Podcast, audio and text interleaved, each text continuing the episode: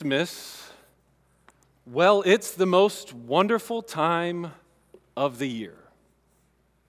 Have you heard that line before? What makes Christmas such a wonderful time? Well, according to the popular song that I just quoted from Andy Williams, he says, It's when the kids are jingle belling, when everyone is telling to be of good cheer the holiday greetings, the gay happy meetings when friends come to call. Those are the things that make this season the hap- happiest season of all. You all familiar with this song? Heard it before? It was released in 1963, and it sounds on the surface a harmless song, right? Who doesn't want to hear about times when marshmallows are toasting and parties are hosting? Who doesn't like much mistletoeing when hearts are glowing and our loved ones are near? It sounds like a wonderful time, doesn't it? Maybe the most wonderful time of the year. But is that really what your Christmas seasons are like? Parents, how many of you would say, Yes, that's how I would describe my children? Kids are just jingle belling. Or how many singles or couples are saying, Where's all that much mistletoeing and hearts a glowing? That's not what my house looks like. Maybe it just was a different time in the 1960s. Some of you grew up in the 60s and say, It was. I was not old enough to live around then. Surely, though, is that really what Christmas was like 50 years ago? Andy Williams says that there were many scary ghost stories and tales of the glories of Christmases long, long ago. Have you passed over that line in that familiar song? Scary ghost stories? Since when do people tell scary ghost stories? And sure enough, I did some research and I found out that they did. Check out this quote from one article that says, the practice of gathering around a fire on Christmas Eve and telling ghost stories was such a part of Christmas during the Victorian English era as it is for Santa Claus in our era today. So apparently, scary ghost stories of Christmases long, long ago was a normal part of Christmas. And what makes this time a most wonderful time of the year? Does anyone still do this, by the way? Does anyone tell scary ghost stories? I was racking my brain and thinking, Charles Dickens' A Christmas Carol has a ghost in it, but it's not very scary. And that's literally the only Christmas story I can think of that has a ghost in it. But the more important question I have for us is Are we telling the true story of Christmas, of tales long, long ago, of Christmases long, long ago? As we open our Bibles to Matthew chapter 1, if you would turn with me there. If you don't have a Bible, you can find them in the black Bibles in front of you. Matthew chapter 1 can be found on page 807. I think you'll be find it helpful to have a Bible open and hopefully see that the points of this message will come straight from God's word. And my hope and prayer is that as we open Matthew chapter 1 and we see and read God's word, we will hear not just a tale, but a true story of a glory of the first Christmas long, long ago, and it will look nothing like what you and I experience. Similar to the way it just takes 50 years for us to look back and say, really, does anybody tell scary ghost stories anymore? Oh, how the Christmas fads and traditions come and go. But there is one Christmas that we should hopefully tell the tale of again and again it's here in Matthew chapter 1. Follow along as I read. Starting in verse 18. Now, the birth of Jesus Christ took place in this way. When his mother Mary had been betrothed to Joseph, before they came together, she was found to be with child from the Holy Spirit. And her husband, Joseph, being a just man and unwilling to put her to shame, resolved to divorce her quietly. But as he considered these things, behold, an angel of the Lord appeared to him in a dream, saying, Joseph, son of David, do not fear to take Mary as your wife, for that which is conceived in her is from the Holy Spirit.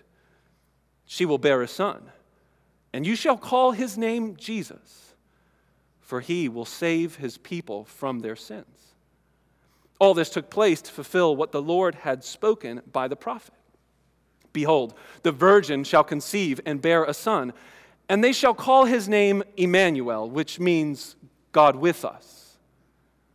When Joseph woke from his sleep, he did as the angel of the Lord commanded him. He took his wife but knew her not until she had given birth to a son and called his name Jesus. When we go back long, long ago to the very first Christmas, there's so many things that don't appear when you look around the town or your home or the celebrations going on this month. And so I, want to give you six brief points. And I say brief because they're not long points, they're briefer points. Six brief points about this story that may even surprise you that in your mind, the traditions of Christmas, even the tradition of Jesus, isn't maybe what you normally think about when you think about Jesus and Christmas and the celebrations surrounding them. So, first, all of these are this is not a normal fill in the blank. That's how all these points will go. First, brief point this is not a normal biography. As we're opening up Matthew's gospel, we're studying now the life of Jesus. Not just because it's Christmas time, but because the plan at this church, if you want to stay and stick around for months and probably years to come, we will be in Matthew's gospel. It's 28 chapters long. And it's a treatise, it's a, a work on the life of Jesus. And as a church, we are Christians and we want to know who Jesus is and what it means to follow him. And so we want to spend time making sure we really get to know Jesus. But as we open up this very first page, we should notice right away this is not a normal biography of a, an individual or a leader of, of a world movement. That's not the genre of literature that we have just opened and read from. Now, it might appear that, as many biographies do, they start out telling you, well, where they were born and a little bit about their parents and family. And we see some of those details here, and that might clue people to think, oh, this is a little biography of Jesus. I've read probably four or five different biographies this year of Alexander Hamilton, Martin Luther, Dietrich Bonhoeffer. And as I've read those, there is much details about the birth and the parents and the early days of the person. But when you read Matthew's gospel, I want you to notice how brief these accounts are. I want you to notice how much little attention is given to the birth of Jesus and the parents of Jesus. In fact, by the time you turn the page, if you want to, and you get to chapter 3, Jesus is 30 years old. We have 28 chapters in Matthew, and we go from birth, nothing about his childhood, nothing about his teenage years. I'm kind of curious, aren't you? What was Jesus like as a teenager? And then all of a sudden, he's 30 years old, he gets baptized. And then there's a lot of time spent around his death and the very last week of his life. My friends, this is not a normal biography because it's really not a modern biography. It is a story within a story. And it's to connect you to an ongoing story. That's why when you open your Bibles and you open to Matthew, it's not the first page, and it's not a separate book. It's in the collection of the books of the Bible. And so, one hint that you're given right away, even from the passage we just read, is the very first verse. Now, the birth of Jesus Christ took place in this way. Sounds pretty straightforward, doesn't it? But just like last week, in verse 1 of chapter 1, look with me, verse 1, verse 1. Chapter 1, verse 1. The book of the genealogy of Jesus Christ. Some of you were here last week and you might remember that I said that the words are Biblos, Genesis, Jesus, uh, Jesu Christos. That's the first words in the original language. And we said that first word sounds like Bible, that second word sounds like Genesis, and then Jesus Christ. Well, guess what? Now the birth is, now the Genesis of Jesu Christos took place in this way. That word Genesis appears again here in verse 18. It is not the normal word for giving birth, it is the word the origins of, the start of. Now, the origins of Jesus Christ. This should connect us to another book in the Bible. The Genesis of the Bible, the first book of the Bible, the book of Genesis. This is not a normal biography because this story is a story of a man that is telling the end of the grand story of Scripture. Throughout our time here at Embassy, I've tried to help illustrate this point by saying that the Bible is best, or at least one way to understand the, the Bible in a whole, is to understand it as a five act play. I'm not an expert of Shakespearean plays, but I know that Shakespeare's plays had five acts. So I want you to imagine for a moment that one of Shakespeare's plays gets rediscovered. It was lost, no one found it. But then as you're going through it and you're reading it, you realize there's only four acts. The fifth act is completely gone. The grand conclusion, the, the climax of the story isn't there. That's what your Bible would be without the story of Jesus. The story of Jesus is to connect and tell and finish the story of the Old Testament. It's not just a biography of another guy, it's a biography similar to when I read Dietrich Bonhoeffer's biography a spy, a pastor, a martyr, a man who tried to kill and conspired to get rid of Hitler in the times of Germany. That biography tells you a lot about Dietrich Bonhoeffer, but I learned a lot about Hitler and Germany and World War II and what was going on during the Holocaust. It was a story within a story. In a much, much greater way, Jesus is the climactic ending point, the fifth and final act of the story of Scripture. What you should understand as you're opening up this biography of Jesus is that it's telling you the final part of the story. So, this will have massive implications on the way you read the Gospel of Matthew, as the way we read the Gospel of Matthew. If we separate it out and just take it for what it's worth and not connect it to the rest of the story, as you'll even see in just a few moments, you're going to misunderstand it altogether. So I want to ask you do you want to actually get to know this Jesus or just the version that you'd like to get to know? To humble ourselves and say, no, no, I would actually want to know what the first people who knew and lived with Jesus, as far as we know, Matthew was an eyewitness account of Jesus, lived with him, talked with him, walked with him. Would you like to know what Matthew really wants to say about Jesus? Well, then you need to enter into his world. It is not a normal modern biography. It is a story within a story. It is actually the climax ending point of the story of Israel.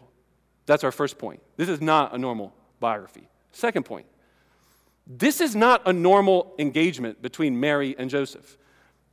I'm kind of assuming that simple reading of the English here would kind of clue that away. Let's see it again. Verse 18. Now, the birth of Jesus took place in this way when his mother Mary had been betrothed. Some English translations will say engaged. And that might start getting in your mind the thought that, oh, so Joseph dropped down on one knee, he had a ring, said, Will you marry me? And she said, Yes. Oh, and everyone was so happy. And then they had a date set, and they just had not yet been married. That idea and concept you need to get out of your mind. This is not a normal engagement. Betrothal is a Jewish custom where it is a legal binding engagement before the day of actually being married together. Joseph would have had to give Mary's family a bride price and pay for the marriage. It's interesting how we flip that around here in modern culture. I've got three girls. I'd like to have that deal back, right? What's going on here? Let's be biblical, friends. So, in the early first century, a man and a woman would come together because the parents have agreed to say, Yes, we will accept this gift of money and we will then set a date where they will come together, they will consummate the marriage, and they will live together. But in the meantime, they will be legally married, they will not live together, they should not consummate the marriage and be intimate with one another. And so there's this period of time of a betrothal period. And that betrothal period is the time that we find ourselves when Mary finds out that she's pregnant. It's very important for you to understand that that's what's going on because if Mary were to get pregnant and it wasn't Joseph, we've got an issue on our hands.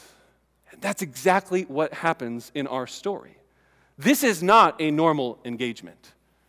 And my friends, this church, we are spoken of in the New Testament to be in a betrothal period. It is important for you to understand this point because this is the point of what your life is right now as a Christian. If you're a Christian, you are betrothed and legally bound and wed to Jesus Christ. But have you moved in yet with him? Are you fully in his presence, person to person, face to face? Has the marriage been consummated? And I don't mean that in an illicit way. I mean that in the fullness of knowing and being close and personal with someone. Do we know Jesus like that? No, my friends, we don't. But we are wed to him. It is a contract, it is a binding covenant. This is a helpful illustration for us to understand what it means to be a Christian here and now. That's our second point. This is not a normal engagement. Third point this is not a normal conception. Again, this doesn't take much to figure out, but as we read, you find out that before they came together, which means before they officially finalized the marriage, Mary was found to be with child from the Holy Spirit. And her husband Joseph, being a just man and unwilling to put her to shame, resolved to divorce her quietly. Now, this makes sense, by the way, the divorce her quietly, if you're thinking about betrothal. If it's a legal document that says we are now married, then the only way to get out of it is divorce. If I wanted to break off an engagement, I'd say, hey, I'm done, call off the wedding, and there's no need to go down to the courts and sign papers and file for a divorce, if you understand.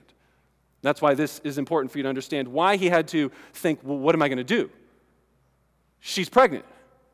He's like, I know I didn't do it, somebody else did. And in his mind, he is not thinking it is by the power of the Holy Spirit. That's the only way to make sense of this. He's saying he was unwilling to put her to shame and resolved to divorce her quietly. Why would she be put to shame? Well, because she had intimacy with some other man. She's now pregnant, and it wasn't him. And so now somebody's sleeping around. And he would prefer to be a merciful, that's probably the better way to translate that word, a merciful and compassionate man. Now, some of you might be familiar with the fact that in the Old Testament, if a woman were to be found in this situation that Mary's in, and she had broken the agreement of betrothal, they had every right to stone her to death.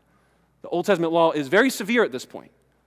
So you see the mercy of Joseph not to do that. But you should probably realize in history at this point, there was not many stonings to death because the Roman government was in charge and the people weren't really following the Levitical law and the Old Testament laws in the same way at this point in time. So it's unlikely, I think, that even if Joseph wanted to stone her, that he would have got off with it. Either way, the text is highlighting Joseph is a merciful man because Mary is in a really tough spot. Mary has a baby. Joseph didn't do it. She's betrothed. What else are you supposed to assume But as he considered these things, an angel of the Lord appeared to him in a dream and said, Joseph, son of David, do not fear. Take Mary as your wife, for that which is conceived in her is from the Holy Spirit. Parents love when children ask, Mommy, Daddy, where do babies come from? A lot of times you say, Well, go ask your mom, go ask your dad. Or you might say, Well, God puts a baby in there or something strange like that, right? Very vague.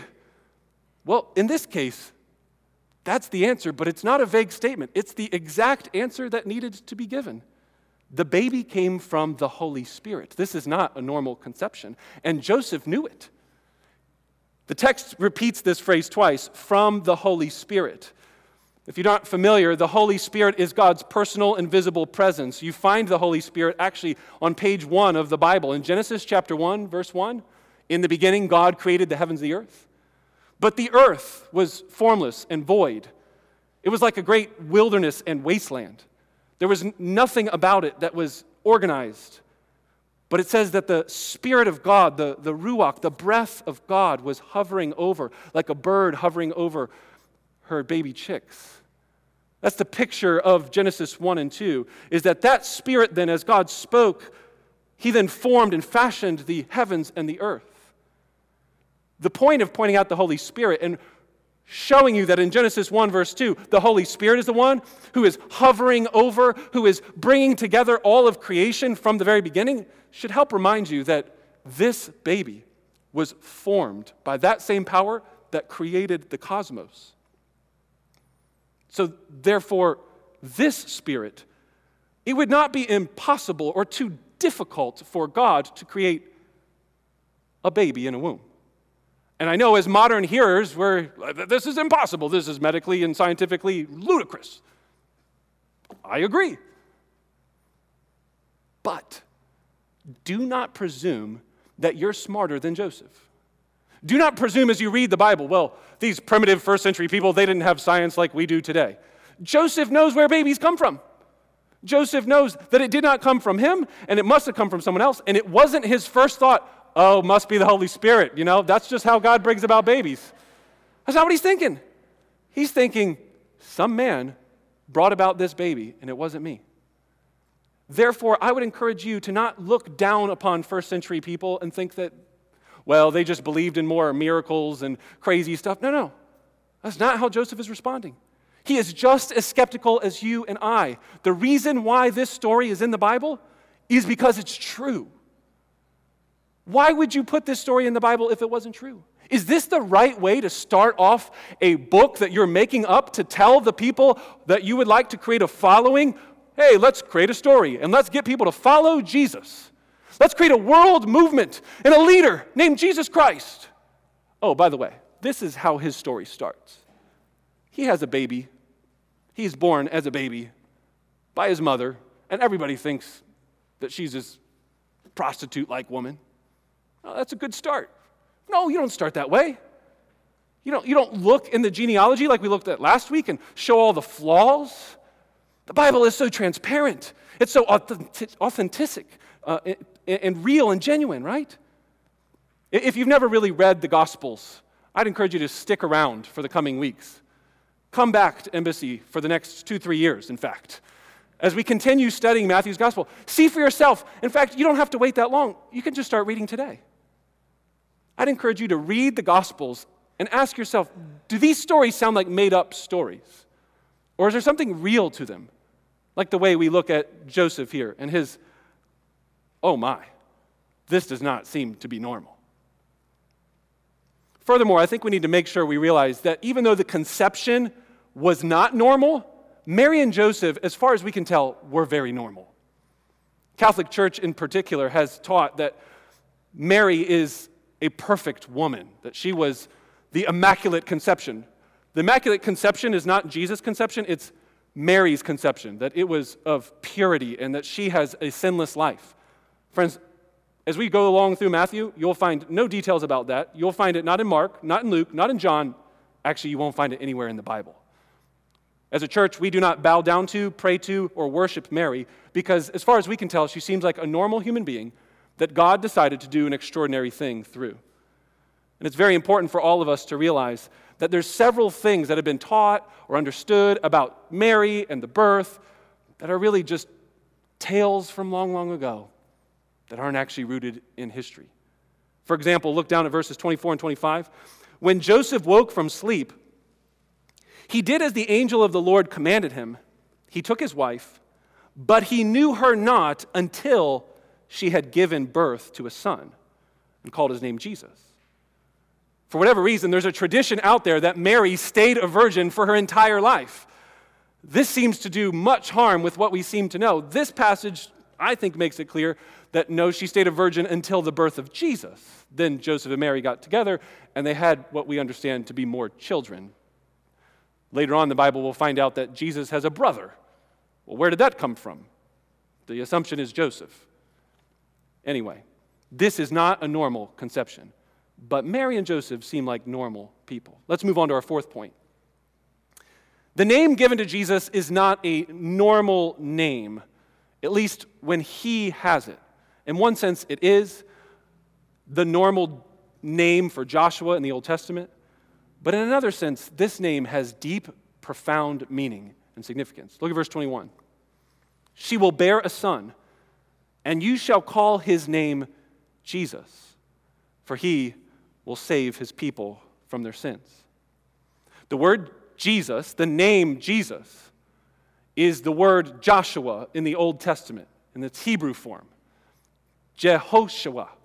Jehoshua. And then over time it got shortened to just Yeshua. Yeshua. So, like, my name's Philip, and over time, people just call me Phil. That's kind of what Jesus is like. Jehoshua, Yehoshua. That's the longer Joshua, and Jesus is named after that.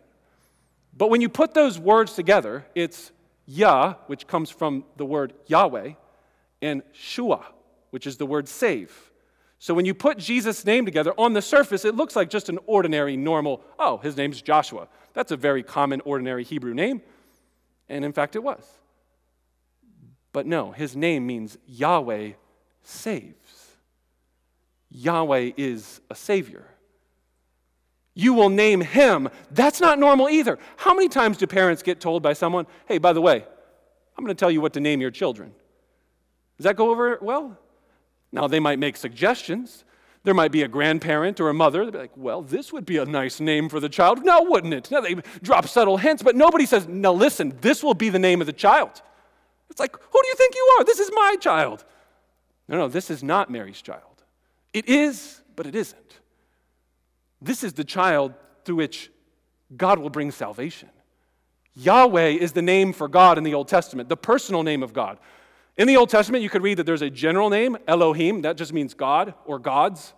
And then there's Yahweh, the personal name of the Jewish God. Do you see how this is telling the story of the Old Testament? This is the fifth and final act of our play. You see how it's totally connecting the previous story of the first four acts. And then when you get to Jesus, wow, he is He's the one, the Genesis, the, the new creation. He, he's the one to which Yahweh is going to bring salvation. Yahweh saves. Now, read it in the original language and notice what this would sound like. She will bear a son, and you shall call his name Yahweh saves, for he will save his people from his sins. There's a little play on words there if you read it that way. His name will be Yeshua, for he will shua his people. Who's doing the saving again? Is Yahweh, the God of the Old Testament, saving? Or is it this baby boy that's doing the saving? Is it, is it Yahweh who saves? Or is it the boy? If you start thinking about this for a moment, you'll start to realize why Christians, for the last 2,000 years, have discussed that God exists in a Trinitarian nature, which means three persons in one. God the Father, God the Son, and God the Holy Spirit are all the same person, all the same God with three different persons. So is Yahweh the God, the Father of the Old Testament, the, the one true God? Yes, he is. So then who's this Jesus? He's, he's Yahweh in flesh. He's God's Son. So is he going to save or is the Son going to? They're the same thing. They're one in their essence. The very name of Jesus points to one of the most complex theological doctrines in the church the Trinity. God is three but one. That's our fourth point. This is not a normal name. This has depth and meaning to it, and I encourage you to think more about the name Jesus. Number five, this is not a normal salvation. The same verse, I think, can be easily read over with modern ears and you read a very different meaning from what would have been heard the first time it's read. So let's do it. Let's read it one more time. I want you to think who is being saved and what are they being saved from?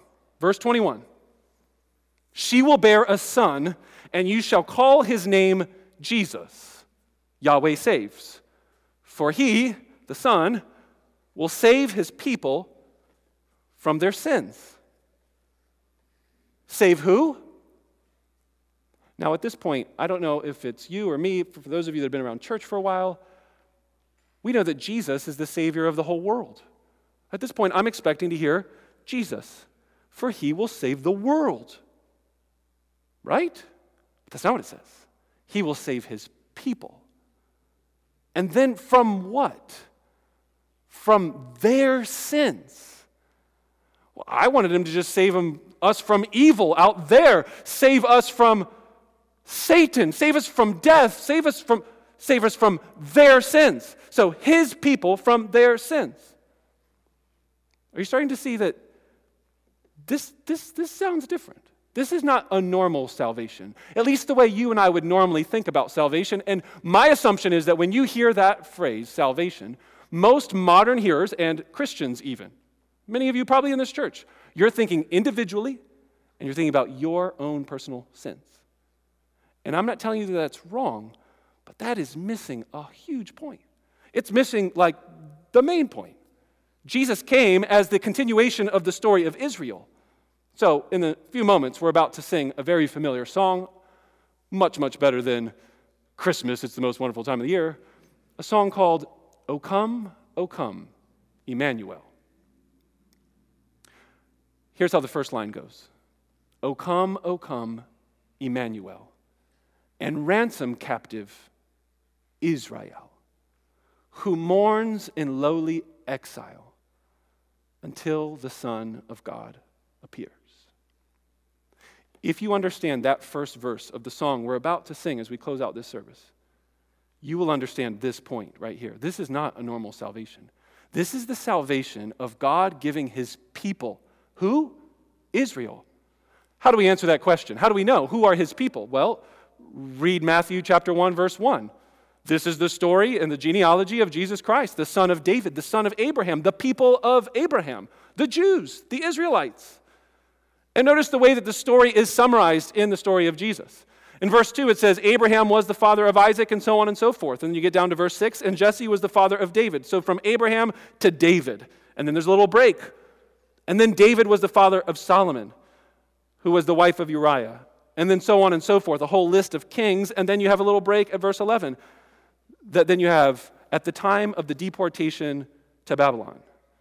And then it says that after the deportation, you have a whole list of other people, most of which historically we have no idea who they are. And then eventually it gets to Jesus Christ. And so then in verse 17, all generations, and this is how he sums up the story of Israel, who the people are. Here it is Abraham to David, David to exile, exile to Jesus. If you'd like to sum up the four acts of the play that we're talking about in the Bible, that's one way to do it creation, Abraham, David, exile. These are the, the four main movements, in, in one sense, of the story before Jesus comes. And then he's saying, then Jesus comes, the fifth and final act of the play. The culmination and the climax of the story is in Jesus Christ. And what Jesus is going to do is he's going to finish the story. The story left you hanging. At the end of Malachi, the very last book, if you turn one page over, Malachi, you'll hear a story of people of Israel that are back in their land. So Let's make sure we're all on the same page. Abraham is the father of many nations. He has a big family. Then they go in the land that God promised them and they start having kingdoms. And they have a king named David. He's like the best king that they ever have. And then they have a bunch of bad kings after him, and the whole thing goes terrible. The story of Israel is a failed mission to be a nation that looks like God. And they do not represent God and his character very well. And so God says, Because of your sin, you will be sent out of the land, and you will have a foreign nation ruling over you. And that nation at the time was Assyria for the northern kingdom, and then Babylon. That's the Babylonian deportation that's being referred to here. After 70 years of being outside of the land, the people come back into the land. They're back home, but only one third of maybe the whole group. So not everybody's back. And then, as they're back, the king of Persia is still ruling and reigning, and it goes from king to king. Israel never has a king on the throne again. So they're back in the land, but they don't have the true presence of God in their midst because they rebuild the temple, and as they rebuild the temple, they're worshiping lame animals and blind animals and doing all kinds of things that are disgracing the temple. There is not the fullness of return from exile. To put it simply, the first four acts tells you about how God blessed a people, gave them land, their sin left them out of the land. When they came back, they never fully got back. Think of it like this My wife and I got married. That's the start of our marriage. Things are going well, and then I fail. I blow it big time. Because of my sins, she decides it's time for us to separate. I get a divorce, but we're separated. And so I leave the house. And so I'm gone for a long while, and it's sad and it's lonely, and it's difficult. But then, in a turn of events, we come back together. But I don't move back in, at least not fully. I like live in a different room. We don't share a bed anymore, and I'm in the basement. And then let's imagine we don't really talk, we don't go on dates, there's no closeness, there's no intimacy. So I'm back and we're together, and maybe to the world it looks like, oh yeah, they're back together. But, but are we? Oh, not, not at all. That's where you find the story when Jesus appears. They're back in the land. It was their sin that drove them out. But they need saved from their sins because the sin that is in the land is still the problem. It's like me coming back. It's like, oh, I'm going to change. I'll be so different. I'm going to I'm, to I'm to be a better husband this time. And I don't really change. I'm still the same awful, terrible husband. That's what Israel is like to God. And Jesus comes, and he is going to change the whole story. That's what this is being said. When Jesus is going to save his people, he's talking about Israel, from their sins, because their sins is the problem that got them out of exile, and Jesus is going to bring them all back together again. Restore the marriage, restore the union and the closeness between God and his people. That's the story of Jesus. And my guess is that most of you, when you hear that verse, you're thinking about you and your sins individually. The Bible is thinking about Israel and its sins, its sins that led them out of exile. And it's because of Jesus that is going to restore and bring the temple right in their midst. You keep reading the story, you find out that that temple is not a building, it's Jesus' body. Because in the next verse, we find out this fulfillment of prophecy brings God with us. That language of Emmanuel, God with us, is about God's promise to restore them back to where the things used to be. So let's go to our sixth and final point. This is not a normal salvation, and this is not a normal fulfillment, a normal fulfillment of prophecy. When we look at verses 22 and 23, we will hear that this all took place to fulfill what the Lord had spoken by the prophet. Behold, the virgin shall conceive and bear, a son, and they shall call his name Emmanuel, which means God with us. When you hear the word fulfill a prophecy, my guess is a lot of us are thinking, well, there's going to be some prediction made. In 2018, on January 21st at 5 o'clock p.m., this is going to happen. Have you ever heard crazy TV preachers say, the end of the world is going to come at this date, at this time, get ready? That's what we normally think of when we think of prophecy a specific, very individual time and set. This is going to happen to you tomorrow. Watch out. Go this way, not that way to work because there's going to be a whatever, you know? That's the normal way I think most of you hear the word prophecy. When he says fulfills a prophecy, that is not, I think, what he has on his mind. And because there's this virgin thing, it makes us think, oh, wow, Back in the Old Testament, it prophesied that one day there'd be a virgin that gives birth to a son, and it's going to be Emmanuel, God with us. And that all the Jews were just waiting one day, well, where's this virgin? Where's, where's this virgin? And, and, and when's this baby going to come out of a virgin? That doesn't seem to be what's actually going on when you put all of the pieces together.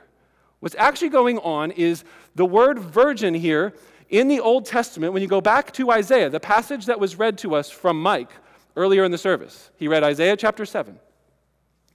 There's a story going on between one of the kings. So remember, Abraham to David to the exile.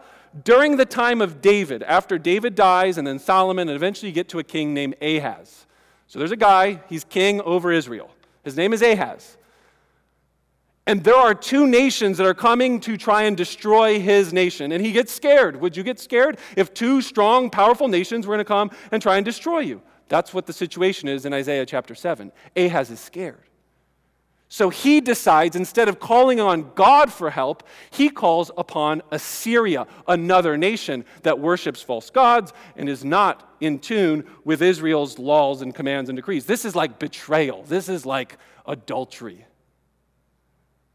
Ahaz is going another way to get the support and help he needs. The confidence and trust that God's going to take care of him is not there. So he sells himself out to the Assyrians.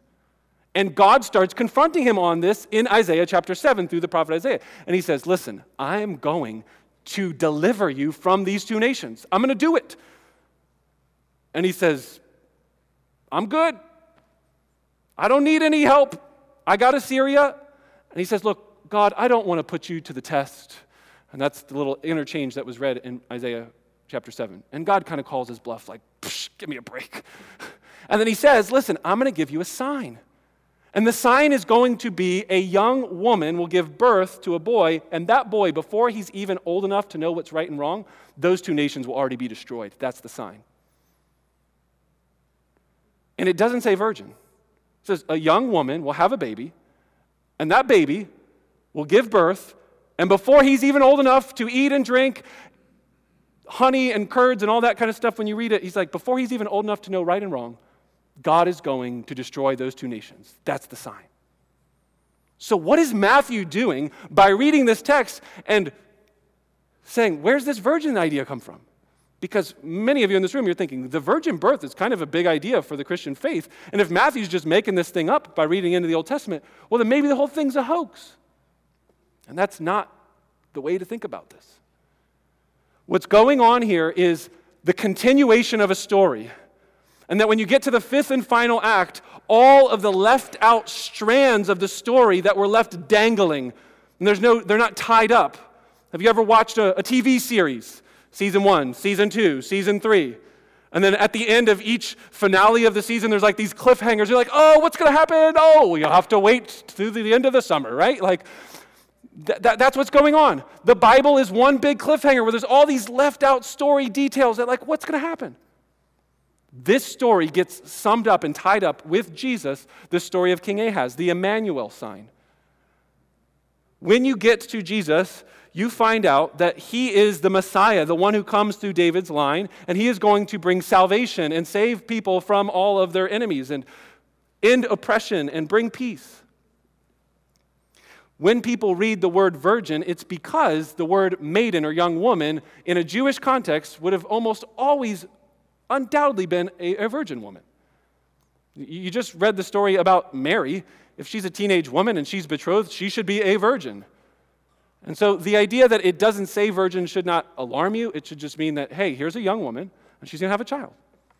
And in fact, when Matthew quotes this text of Scripture, he's not even quoting the Hebrew that says young woman, he's quoting the Greek translation of the Bible that was 100 years before Jesus.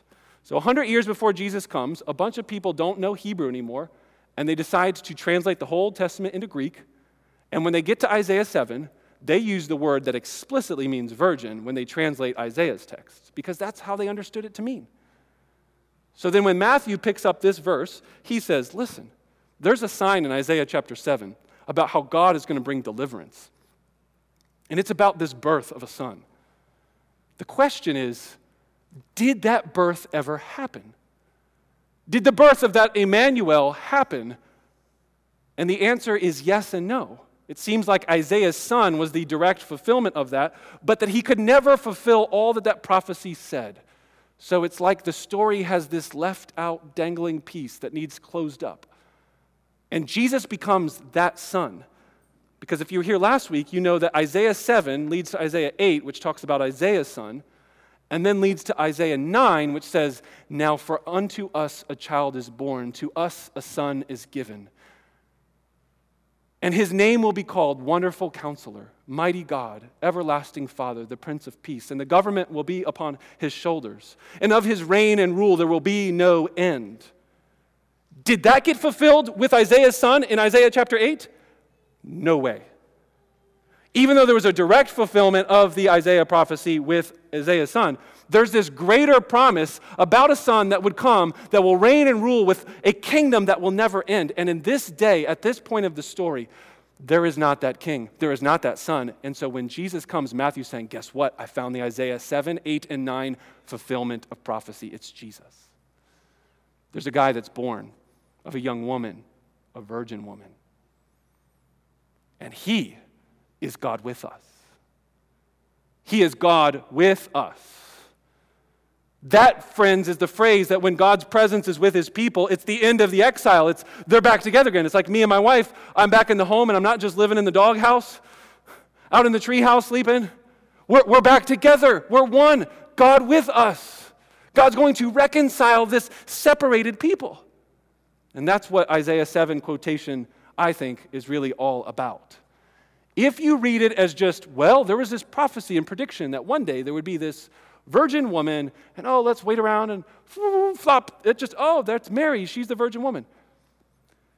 it will not make sense when we go to chapter 2 and chapter 3 and see the way that Matthew continues to quote the Old Testament. You have to understand this whole four part play and Jesus finalizing and fulfilling all that was happening in the previous part of the story. And not just, well, it said virgin. So Matthew read, oh, virgin, okay. That's not what's going on. He's talking about the whole story of Israel. And what this means for us is that because Israel is the nation from which God chose to bring his presence to, it's not just a salvation for Israel, it is a salvation for us and for our sins. And Jesus then becomes the Emmanuel God with us for us. Because the original purpose of Israel was that God would choose out of Abraham all the nations of the earth, including Gentile nations. You and me and everyone in this room are included in this salvation. And what's interesting, I think, about Matthew's gospel is that point is made explicit. Turn with me to the very end of Matthew, Matthew chapter 28. On page 835, you will see that this idea of God with us is not just to be held for the nation of Israel, but it primarily at first was. Ultimately, his people becomes not just the people of Israel, but the people of the whole world. And so in Matthew chapter 28, as Jesus dies, is buried, three days stays in a tomb, rises again from the dead, he comes and tells his disciples these words in Matthew 28 18. And Jesus came and said to them, All authority in heaven and earth has been given to me. Go therefore and make disciples, not just in Israel, but of all the nations, and baptize them in the name of the Father, and of the Son, and of the Holy Spirit. That's that Trinity thing I was telling you about earlier. Teach them to observe all that I commanded you. And here's our phrase And behold, I am with you, Emmanuel, God with us, to the very end of the age. The reason why this story matters for us well, who cares if a Messiah comes for the nation of Israel? You should, because that Messiah is now your Messiah. Because this is the only way that God will bring the reconciliation that the whole world needs, the healing and the salvation from your sins. You see, all of us are just another failed Israel experiment. All of us are just another Adam and Eve. That God chose us, He put us in His presence, and we rejected it. And we said, No, God, I'd rather do things my own way. And therefore, we are all exiled. We are all banished. We're all in the doghouse. We're all separated from God. But God, in His kindness, sent Jesus first to Israel to save them from their sins. So that once He becomes the Savior of that nation, he could be the Savior of all. So if you're here today at this Christmas season and you're thinking, you know, Christmas time sounds like fun, it's the most wonderful time of the year, everybody's so happy, but honestly, I'm really lonely. I have a lot of bad memories of Christmas time. I don't have much mistletoe going and hearts a glowing. Where's my loved ones and friends who are near? You can know right now that Christmas does not need to be lonely for you. God with us, God with you. If you'd make Jesus the one hope and aspiration, the one reason that Christmas exists, the one thing to celebrate, not just friends and families and marshmallows, but that Christ has come to bring reconciliation and salvation first to Israel, but then ultimately to the whole world, to us. Do you believe that? Do you believe that this story means that it's your story? All it takes is for you to receive it. Receive it by faith. Turn from your sins and say, Yes, God, I would like you and me to be back together again. Just think for a moment what Jesus did, all he did to come to you. The sacrifice, the life he gave. How much are you willing to sacrifice in order to be with Him? It won't always be easy. Joseph and Mary wasn't easy for them. In fact, you go back to the very first Christmas, I don't think they'd ever say, This is the most wonderful time of the year. She's fear that she might get pelted with rocks. In the next chapter, we'll find Herod wants to kill all the babies, including Jesus. But when you go back to the first Christmas, you see God's promises are being fulfilled, and all the story is coming to an end through Jesus so that you and I can receive the most wonderful time of the year, not just at Christmas, but every day. Let's pray together.